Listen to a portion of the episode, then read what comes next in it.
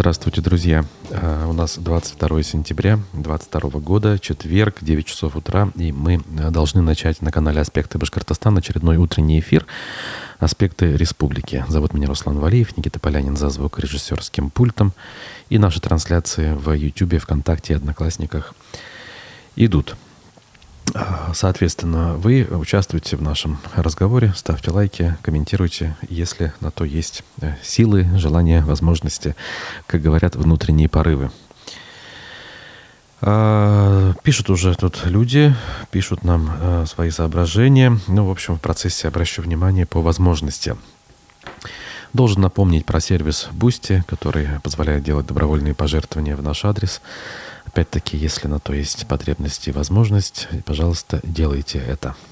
Пока еще такая возможность и есть. Понятно, а, информационная картина последних суток. С одной стороны, ничего неожиданного не произошло. А, с другой стороны, все-таки э, как почему-то реакция людей, да и моя, собственно, она такая, знаете, э, удивленная, что ли. Э, огорошенная какая-то.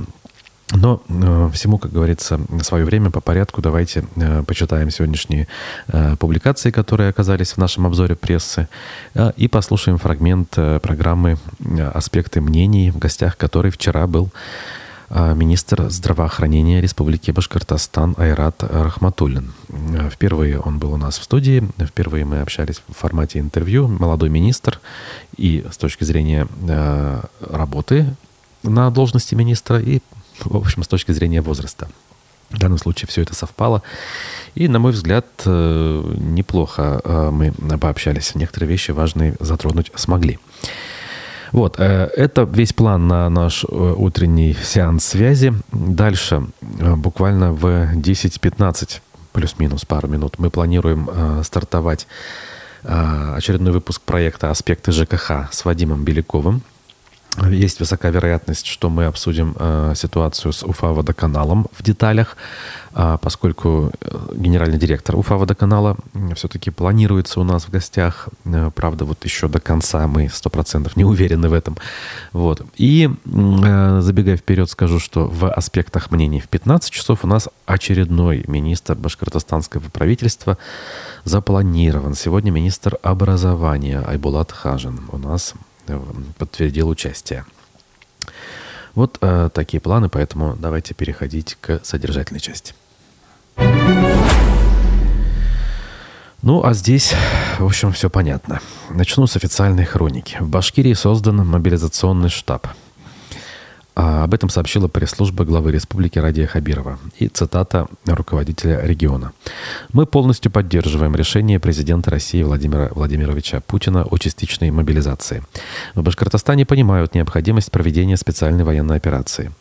В нашей республике создан мобилизационный штаб, который будет координировать работу по выполнению указа Верховного Главнокомандующего. Уверен, мы эффективно и в срок выполним задачи, поставленные главой государства. Частичная мобилизация объявлена была вчера, 21 сентября.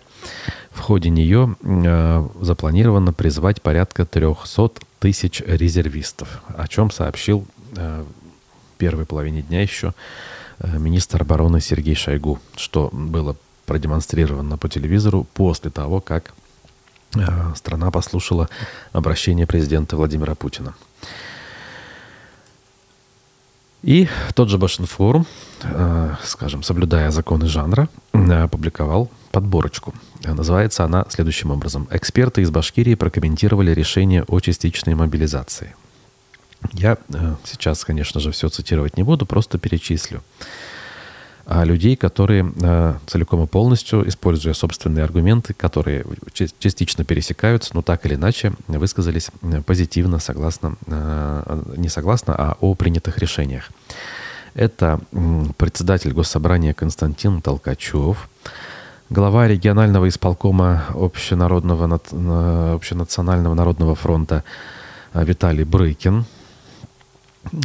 значит, бывший военный комиссар Республики Игорь Харченко, э, депутат Госсобрания Курултая, э, член Единой России Яков Кугубаев, председатель СПЧ при главе Республики Башкортостан Зульфия Гайсина, а, Владимир Савичев, э, политолог, наш э, регулярный гость.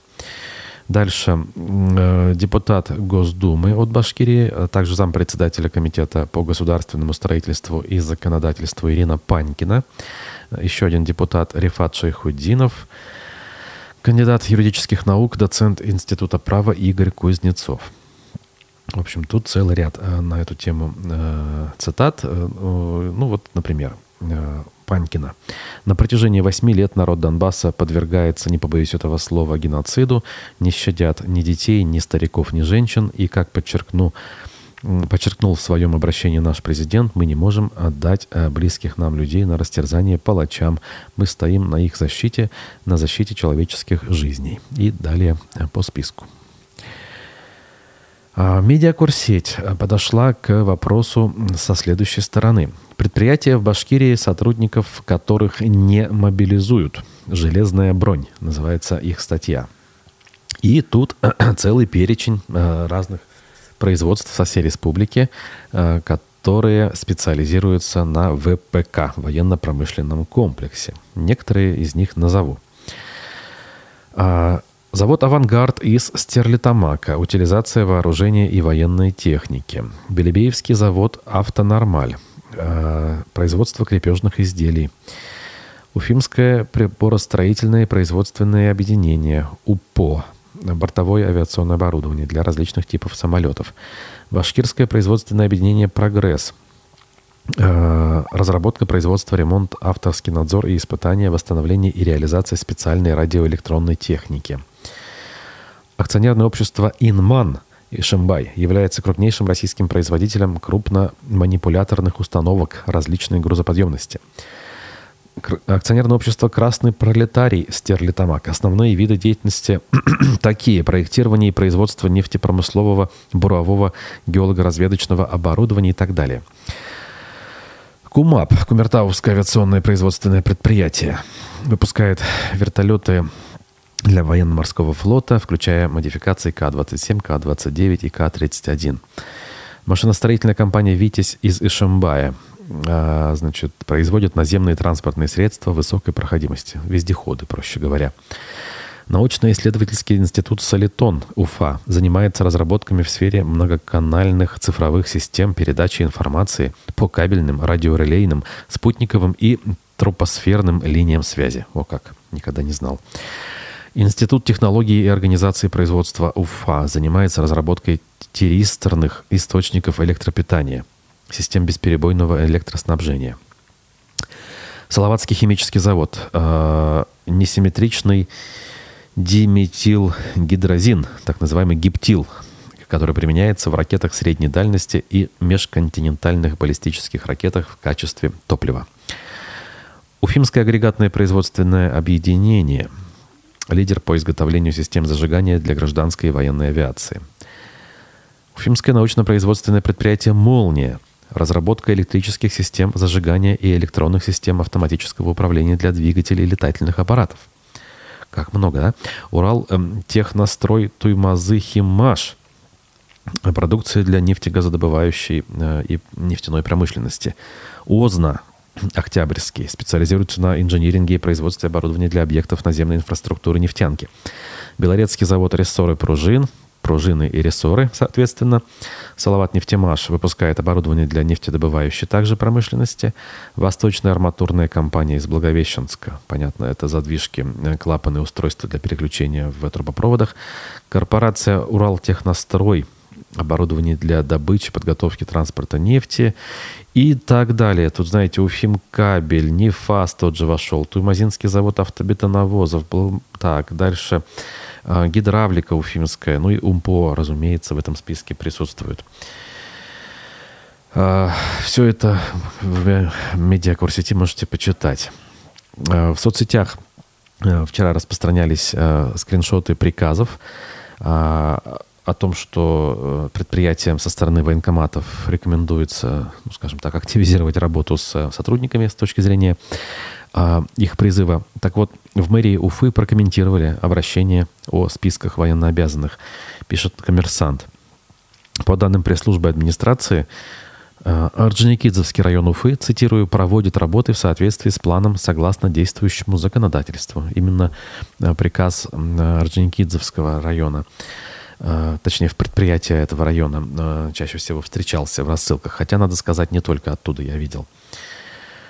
Вот. В этих самых приказах руководители предприятий, зарегистрированных на территории района, просят прибыть в здание администрации района, а также представить к 22 сентября, то есть уже к сегодняшнему дню, военкомат Орджоникидзевского и Калининского района списки работающих граждан до 50 лет, пребывающих в запасе и ранее проходивших военную службу.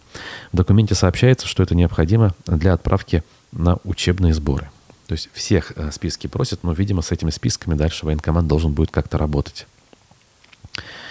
Издание News 102 э, э, пишет следующее, что пенсионерка из Башкирии пожаловалась властям, что его сына, ее все-таки сына, мобилизуют, несмотря на то, что у него есть ребенок-инвалид.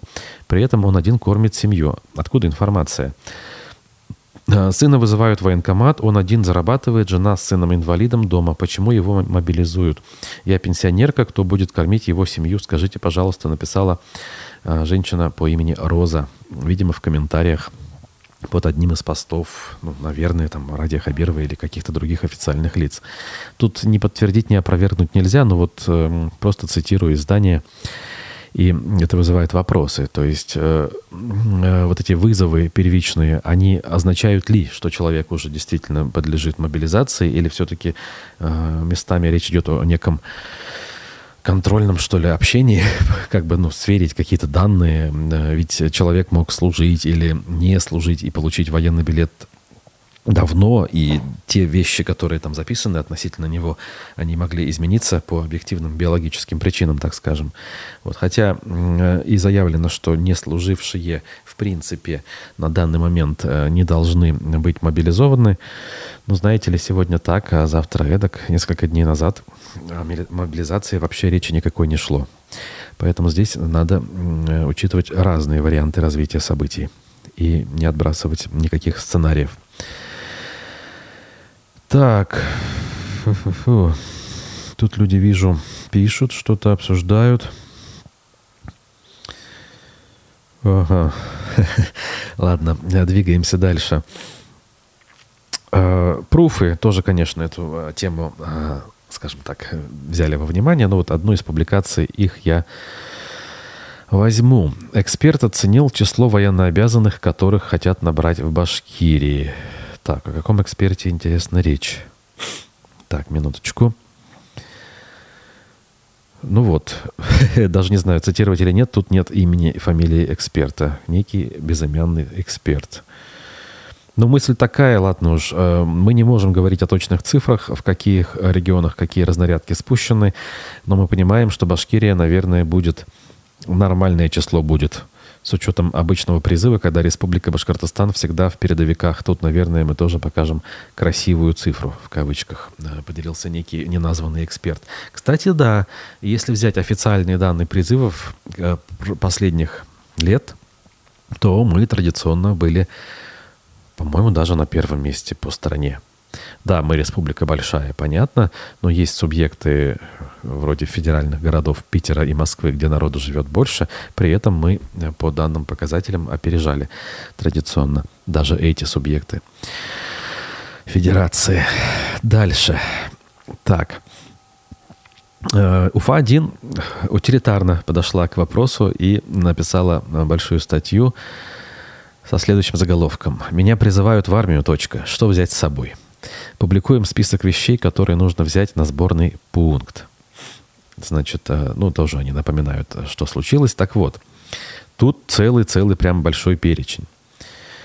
Паспорт, удостоверение гражданина, подлежащего призыву, военный билет, э, удостоверение водительское, наличные деньги, мобильный телефон, предметы гигиены, зубная щетка, паста, мыло в закрывающейся мыльнице, одноразовые бритвы и пена для бритья, щипцы для стрижки ногтей, туалетная бумага, твердый дезодорант, расческа, лейкопластырь, щетка для чистки обуви, носовой платок, одежда по сезону, не обязательно новая, в гражданской одежде будущему армейцу предстоит проходить всего несколько дней до получения военной части обмундирования.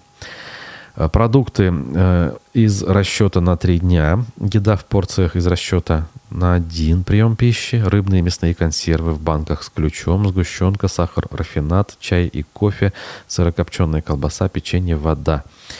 Из личных вещей сигареты, тряпочки и паста ГОИ для полировки бляхи, вот так вот ни много ни мало, лист э, с телефонами и адресами родных, несколько ручек и конвертов, нитки черного, белого и зеленого цвета, небольшой блокнот, наручные часы, шнурки, книга карманного формата, но нужно быть готовыми, что в части ее могут забрать.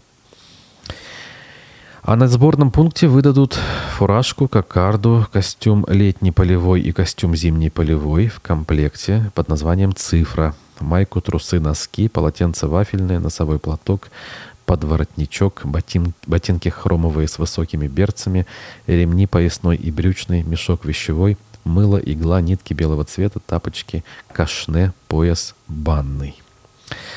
Вот такой вот перечень, довольно-таки атмосферный в этом смысле, э, Уфа-1 опубликовала. Вот, э, в общем, такая у нас э, картина. Ну, надо добавить все-таки. Э, телеграм-канал «Коммерсанта» в республике вчера вечером сообщал, что по данным адвоката Айдара Хазырова, в Уфе в ходе несанкционированных пикетов задержаны порядка 22 человек, которых в итоге отвезли в отдел полиции номер 6. А, по состоянию на 20 часов 45 минут, когда данное сообщение было опубликовано в телеграм-канале уфимского коммерсанта, адвоката к задержанным не допускали. И а, не подтвердить, не опровергнуть количество задержанных, где и как они а, были задержаны и какова судьба их на данную минуту, я не могу, других данных нет. Вот единственное, что, наверное, прямо сейчас можно посмотреть, нет ли совсем свежих данных, нет, и других источников, которые бы давали информацию, также нет. С источниками ситуация, как говорится, все хуже и хуже.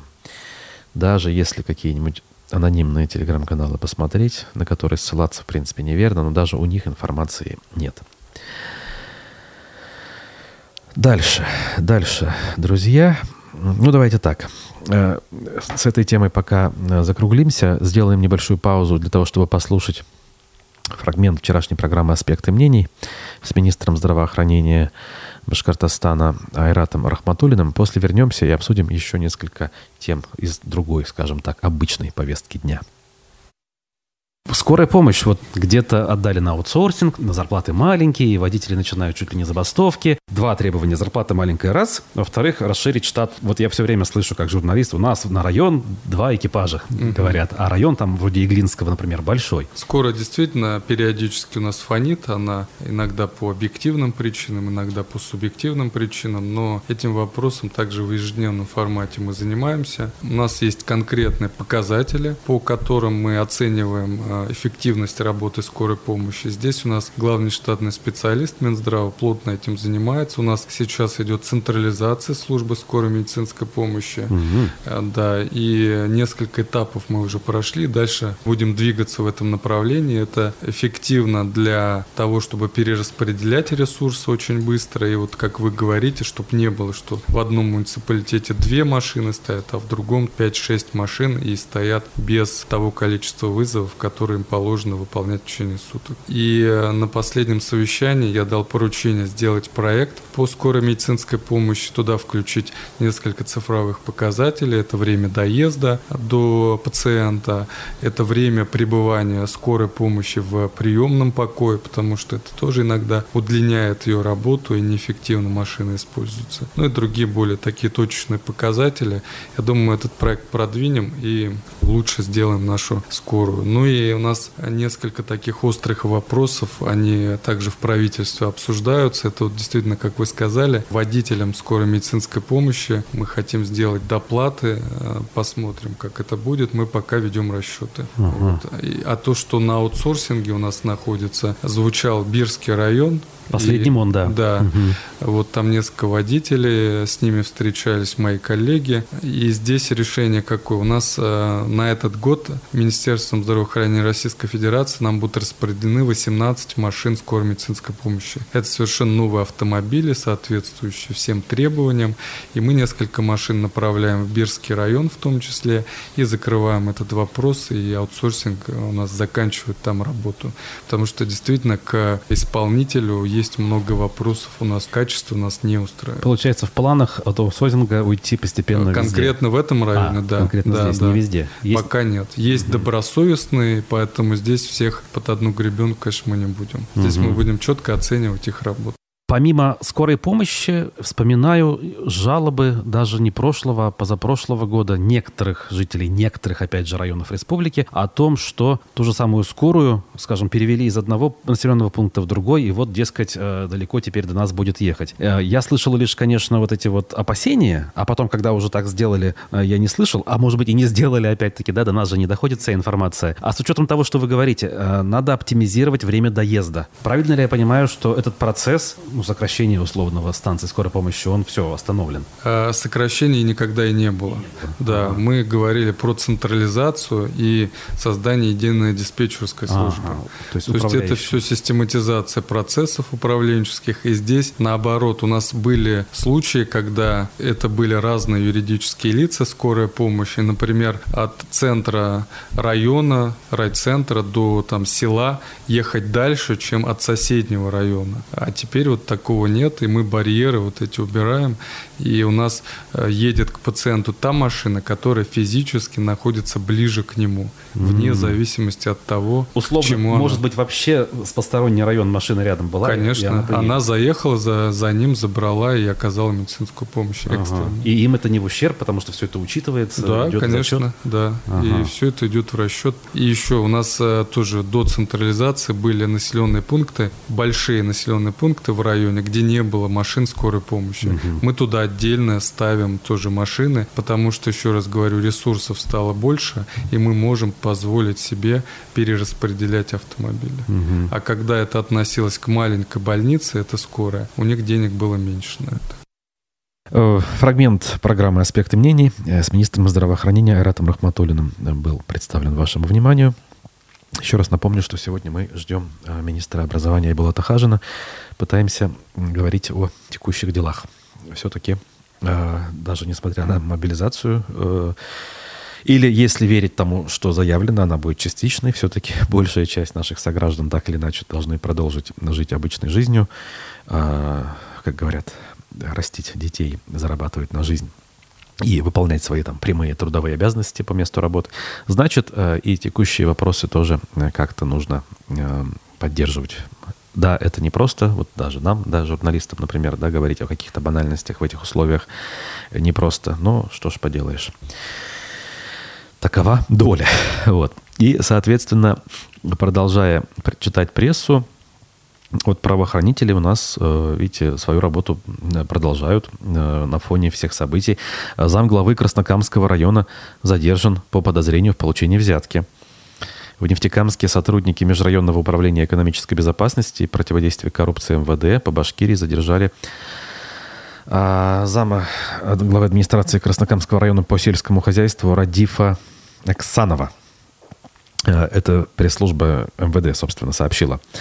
В отношении него Нефтекамским межрайонным следственным отделом возбуждено уголовное дело по статье 290 а, части 5 пункт В. По данным следствия, чиновник потребовал у индивидуального предпринимателя 200 тысяч рублей за покровительство, обещание предоставить участок для добычи песка и разрешение на вывоз с территории района 2000 кубометров песка из расчета 100 рублей за 1 кубометр. В момент задержания предприниматель передал заму главы администрации 15 тысяч рублей – решается вопрос об избрании чиновнику меры пресечения в виде заключения под стражу. Как все просто и банально, да? То есть э, есть чиновник, не сказать, чтобы очень высокого ранга, ну такой вполне себе принимающий решения на уровне э, муниципального района. И э, просто так как бы решил заработать небольшую, ну как небольшую, вполне себе приличную сумму. Если не двухмесячная, то где-то ну, полуторамесячная его зарплата. По крайней мере, вот в этом эпизоде, который здесь описан. Тем временем в Уфе у нас вовсю продолжает работать Международный конгресс о строительстве и архитектуре. Огромное количество у нас тут гостей. Э, ну, белорусская делегация была во главе с премьер-министром. Э, российские министры, заявленные, э, судя по всему, по каким-то причинам приехать не смогли, но, скажем, представителей бизнеса довольно много. И Э, строителей особенно. Вот, кстати, в соцсетях э, некоторых наших э, соотечественников, земляков я наблюдал вчера большое количество фотографий, серьезных мыслей по поводу того, что они там говорят и решают. И ощущение такое возникало, что на самом деле ничего страшного не происходит, просто идет обычная жизнь. В общем, если интересно, можете легко найти в том же Башинформе целая серия публикаций. Там же есть информация, что еще у нас мероприятия проходят. Например, у нас открылась ни много ни мало научная конференция, посвященная тысячестолетию принятия ислама Волжской Булгарией. То есть э, не только в Татарстане, оказывается, сие события пышно отмечали, так или иначе как-то в э, повестку дня вводили. У нас то же самое. Вот даже в гостинице, где мы работаем, Э, говорят, полный аншлаг, э, как, э, господи, забыл термин гостиничников, они используют его, короче, полное заселение. И как раз гости из разных регионов и стран присутствуют, судя по номерам автомобилей и по, скажем так, внешним атрибутам. Все это в Таратау в Конгресс-холле происходит.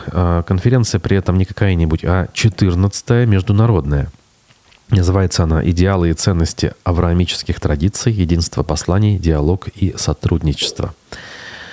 А, собрались более 500 участников из Башкирии и регионов России, 20 стран ближнего и дальнего зарубежья. Значит, э, так, шейх, сейчас, минуточку. А, она посвящена не только тысяча-столетию принятия ислама в Волжской Булгарии, а также сорокалетию служения шейх Улислама Талгата Таджутина на посту Верховного Мустия Центрального Духовного Управления мусульман России. По традиции конференция открылась чтением аятов из Корана. Далее участников приветствовал председатель Совета по государственно-конфессиональным отношениям при главе республики Азат Фаттахов. Он рассказал о том, что в Башкирии и в мире... Э, нет, в Башкирии в мире и согласие. Надо в то место ставить союз и, чтобы правильно понимать. Так вот, живут в мире и согласии представители более ста национальностей, являющихся приверженцами разных вероисповеданий. Э, Фаттахов отметил, что в Башкирии были заложены основы классического российского исламского образования. Здесь формировалась мусульманская элита России, ни много ни мало. Предстоящее открытие новых корпусов Российского исламского университета в Уфе продолжает традиции, заложенные уфимскими медресе в дореволюционный период. А, сегодня в мусульманских учебных заведениях Башкирии обучается более 1400 студентов-шакирдов. О как. Исламский университет активно сотрудничает с признанными мусульманскими учебными центрами Ближнего Востока и Центральной Азии. В прошлом году по инициативе ЦДУМ Центрального духовного управления Талгата Таджутина была создана Евразийская ассоциация содействия исламскому образованию, э, в которую вошли духовные управления мусульман Казахстана, Кыргызстана, Таджикистана, Узбекистана, Беларуси. В общем, все очень э, цивилизованно и представительно. Значит, в дальнейшей программе конференции пленарные и секционные заседания, заседания ректоров высших исламских духовных образовательных организаций России, торжественное открытие новых корпусов Российского исламского университета, заседание Совета Евразийской ассоциации содействия исламскому образованию. В общем, все очень серьезно и впечатляюще звучит. Так, что у нас тут? Ну, понятно, наши зрители обсуждают исключительно главную тему а, в стране и в мире даже, не, только не только в нашей республике, разумеется. Вот. Тут человек с ником Наполеон Бонапарт спрашивает, ведущему повестка пришла? Вы знаете, нет, на данный момент не пришла. Ну, если верить тому, что э, сейчас говорят, на данном этапе вроде как э, я не подхожу под критерии. Но, опять-таки, это лишь на данном этапе. Так, э, сейчас, секунду, я должен так ответить. Это касается нашего следующего эфира. Так, друзья, ну у нас что-то еще оставалось для публикации. Ну вот, знаете, такая история, она обсуждалась нами еще там во времена эхо, и причем даже не в последние месяцы. Э, но э, вот не могу не обратить внимания, хотя вопросы есть. Э, публикация в пруфах следующим образом озаглавлена. В Уфе лжедоносчик на журналиста скрылся от суда. Значит, о чем речь? Подсудимый, обвиняемый почти в десятке случаев мошенничества, находился под подпиской о невыезде и просто перестал являться в суд, утверждает издание. В итоге Кировские советские райсуды приостановили процесс. Речь идет якобы о неком Руслане Газизове, который, как нам кажется, я сейчас использую формулировки именно э, опубликованные в пруфах, три года назад, возможно, по заказу властей – организовал ложный донос, в результате чего возбудили уголовное дело на одного из авторов пруфов Рамиля Рахматова. О том, что это был именно заказ высокопоставленных чиновников, нам прямо говорили следователи Следственного управления СК. А, а также экс-руководитель управления Следственного комитета Денис Чернятьев. Вот так вот, ни много ни мало. Газизов, сам бывший полицейский, отсидевший за убийство, в 2019 году написал заявление в Следком, что якобы заплатил журналисту 60 тысяч рублей за заведомо ложный материал о руководстве Минлесхоза Республики. Видите, да, как все запутанно. В этой провокации против целого ряда журналистов и блогеров мы предполагаем участвовала некая Инна Нестерова. И вот мы тогда пытались в этой истории разобраться, о ней рассказывали, а эту самую Нестерову, если я правильно помню, мы даже в студию пригласили, и она у нас в эфире радиостанции давала показания, что, мягко говоря, нас тогда лично не убедило. Ой, Нестерова в то время была членом ТИКа Ленинского района от партии КПРФ, опять-таки, а Газизов козырял удостоверением помощника депутата Госдумы Александра Ющенко. Написав заявление тогда, этот самый Газизов около полугода во избежание очных ставок и допросов умудрялся скрываться от Центра по противодействию экстремизму и терроризму, сотрудники которого почему-то осуществляли оперативное сопровождение дела, якобы о коммерческом подкупе. То есть вроде как не совсем подведомственное, а, по мнению автора материала. В итоге через много месяцев мытарств уголовное дело против Рахматова было прекращено за отсутствие состава преступления и было возбуждено уголовное дело против самого Руслана Газизова за ложный донос. В итоге след Следователи и полиция снова не нашли подозреваемого и похоронили новое уголовное дело. Ой, тут дальше история уже экономических деталей. Ну, в общем, э, нечисто, явно э, история. Хорошо, что она хорошо заканчивается э, для э, наших коллег-журналистов. Это прежде всего радует. А уж там, что э, ждет этих самых э, очень подозрительных личностей, в данном случае не столь важно, на мой взгляд. Вот. Э, ну, вижу сообщения нам тут э, пишут, что у нас немножечко не по плану, видимо, будет идти эфир «Аспекты ЖКХ» с Вадимом Беляковым. Ну, что ж поделаешь, всяко может быть. Друзья, на этом э, я должен закончить наш разговор. В принципе, на данном этапе спикеров у нас никаких не ожидается. Ждем мы сегодня Айбулата Хажина в «Аспектах мнений» в 15 часов. Вот. А через минут 40, 10-15 примерно мы начнем программу «Аспекты ЖКХ» с Вадимом Беляковым. Все-таки осень на дворе, а, отопительный сезон скоро стартует, а, могут быть проблемы с платежками, поэтому присоединяйтесь к эфиру, задавайте свои вопросы, а мы попытаемся разъяснить а, эту очень сложную тему. Хотя, честно скажу, самому, вот сколько уже в теме нахожусь, очень непросто понять хитросплетение, скажем так, всех вот этих вот взаимоотношений между потребителями, посредниками в лице управляющих компаний и поставщиками услуг э, в лице э, ресурсоснабжающих организаций там, или каких-то муниципальных структур. Берегите себя и своих близких, как никогда актуально данное пожелание в конце эфира. Увидимся. Пока.